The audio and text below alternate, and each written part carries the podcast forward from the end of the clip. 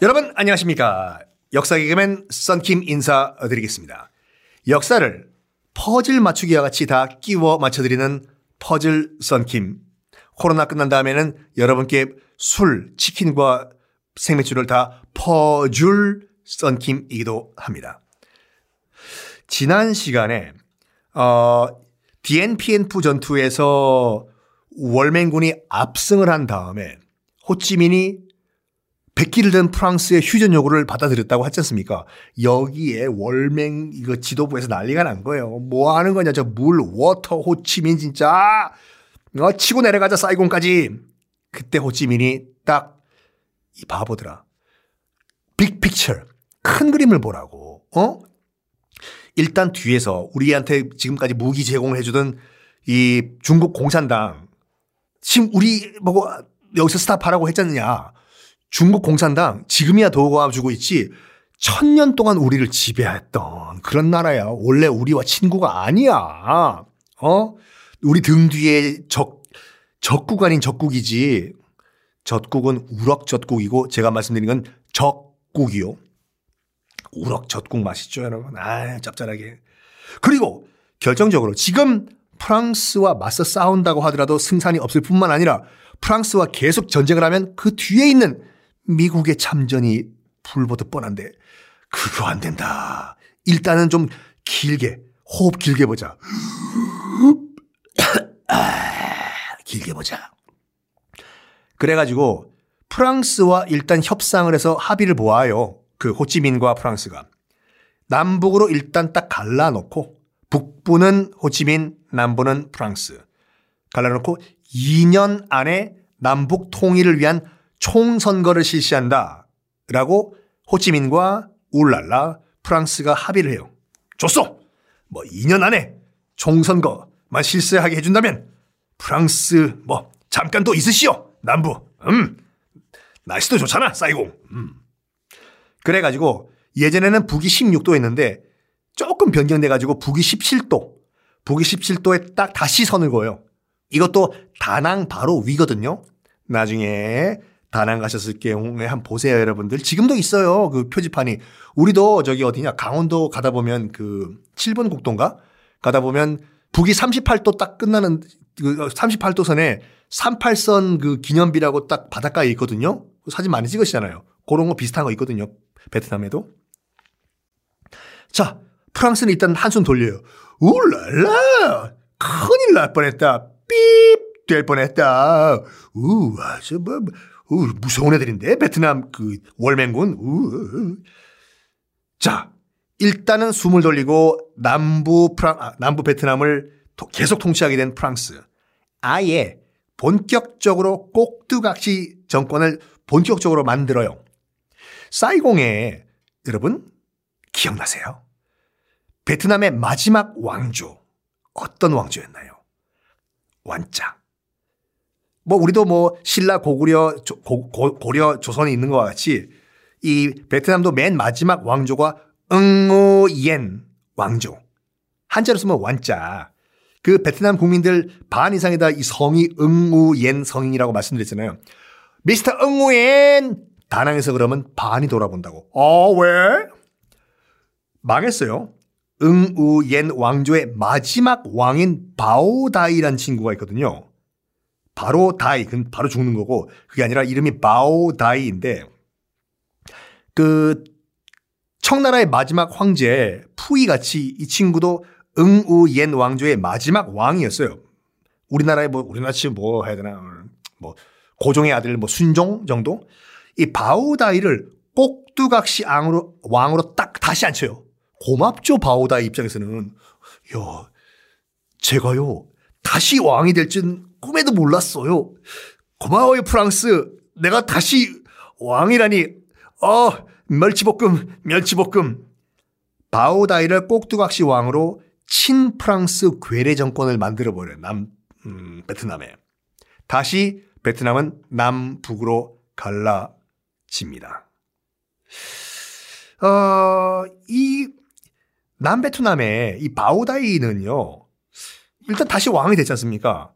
왕이 된 다음에 가만히 생각해 보니까 북베트남은 공산주의자거든요. 근데 이 바오다이 이 양반이 마지막 왕은 철저한 반공주의자였어요. 그러면 이거 이 프랑스와 호치민이랑 한 약속에 따르면 2년 후에 남북 총선거를 치른 다음에 통일이 될 건데 뭐야? 그러면 나 또 왕에서 물러나는 거야? 어? 그렇게 될 수 없어. 이러면서 이 남쪽만이라도 자기의 다시 왕조를 꾸밀 생각을 해요. 바오 다이이란 인물이. 참네. 그러면서 응오딘 GM, 응오딘 GM이라는 극우 반공주의자를 총리로 딱 앉혀버려요. 너 총리 시켜줄 테니까 공산주의자들, 남베트남에 있는 공산주의자들 다 체포해. 알았어! 응 오딘 GM. 이 복잡하니까 보통 그 뭐, 그 서방권에서도 이름이 복잡하잖아요. 그래서 GM이라고 부르거든요. 그 제너럴 모터 같이 그 자동차. GM 정권, GM 정권. 하여간 GM이라는 이런 그 반공주의자를 딱 총리로 앉혀버린 다음에 뭘 하냐면, 야, GM. 네. 그러니까 2년 후에 우리 총선 해봤자 우리는 또 아웃되거든? 아니, 저도 알죠. 그러니까 북베트남이랑 그 총선이랑 동일하지 말고, 어? 우리끼리 남쪽에서 띵까 띵까 다시 좀 잘 살자. 우리끼리, 아? 어? 아유, 왕님, 대왕님, 전하, 어, 무슨 말인지 잘 알겠습니다. 그래가지고 철저하게 이미 남쪽에는요, 그 호치민이 파견한 선거 준비단이 선거를 준비를 하고 있었거든요. 선거 지원단이. 2년 후에 총선이니까 싸그리 다 잡아들이고 이 월맹 측 인사들 또 공산주의와 공산당과 조금 더 관련돼 있는 사람들 다 테러하고 탄압해서 철저하게 색출을 해 버립니다. 그러면서 더불어 플러스 아 플러스란다 플러스 뭘 하냐면 응 오딘 GM 그러니까 바오다이 정권이죠. 이 남베트남 독재 정권에 저항을 했던 수많은 남베트남의 민주투사들 다 잡아서 투옥을 시켜버려요. 그래가지고 1957년부터 1959년까지 2년 동안 2,000명 이상을 처형을 시켜 버리거든요. 이 GM 정권이. 어, 여기서 또 이제 문제가 생긴 게 뭐냐면, 어, 그때 그 북베트남의 이제 그 호치민의 월맹 정권이 들어서면서 나름 뭐, 나름이 아니라 공산 정권이지 않습니까? 북베트남에 있던 땅 주인들, 지주들, 그 다음에, 그 다음에 기득권 갖고 있던 세력들, 그리고 특히 카톨릭 세력들, 카톨릭 세력들이 그 당시에 이제 프랑스와 손잡고 나름대로 그 기득권층을 형성하고 있었거든요. 다 남쪽으로 피난 내려와요. 그러니까 자본, 그 기업가들, 그 다음에 뭐 카톨릭 교도들 등등등등등이 그 돈이 있던 사람들, 그 북베트남에서 돈 있던 사람들이 다 호찌민을 피해가지고 이제 남쪽으로 피난을 오는데 그 수가 한 100만 명이 됐다고 해요. 그 남베트남으로 그 내려온 친구들이. 근데 남베트남으로 내려온 그 북베트남의 그 기득권 세력들이 뭐 하냐면 바오다이 정권에 딱 달라붙어 가지고 또 다시 기득권 세력이 되는 거예요. 그러면서 뭐 이 소수 기독교 교도들을 위한 정책, 지주들만을 위한 정책을 펼쳐 나가는데 그 당시에 남베트남 농민들이 어떤 생각을 했냐면 뭐야. 윗 대가리들만 바뀐 거지 똑같잖아. 예전에 했던 프랑스의 식민 정권이랑 지금 지엠 정권이랑 다른 게 뭐가 있어? 이런 상황에서 큰 사건이 하나 발생을 해요. 뭐냐. 이 지엠 정권이 아까 말씀드린 것 같이 카톨릭 정권이지 않습니까? 굉장히 독실한 카톨릭 신자였어요. 철저하게 이제 불교를 탄압을 하기 시작을 해요.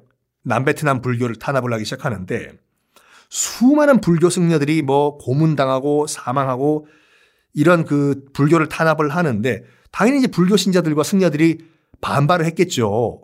아니 왜 이 나라가 카톨릭 국가냐? 어 원래 우리 불교 신자들 어떡하라고?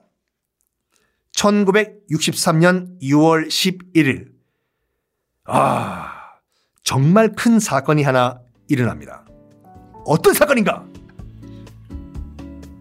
이건 아마 검색해도 나올 수도 있는 건데 여러분 궁금한 거 좋잖아요 여러분들.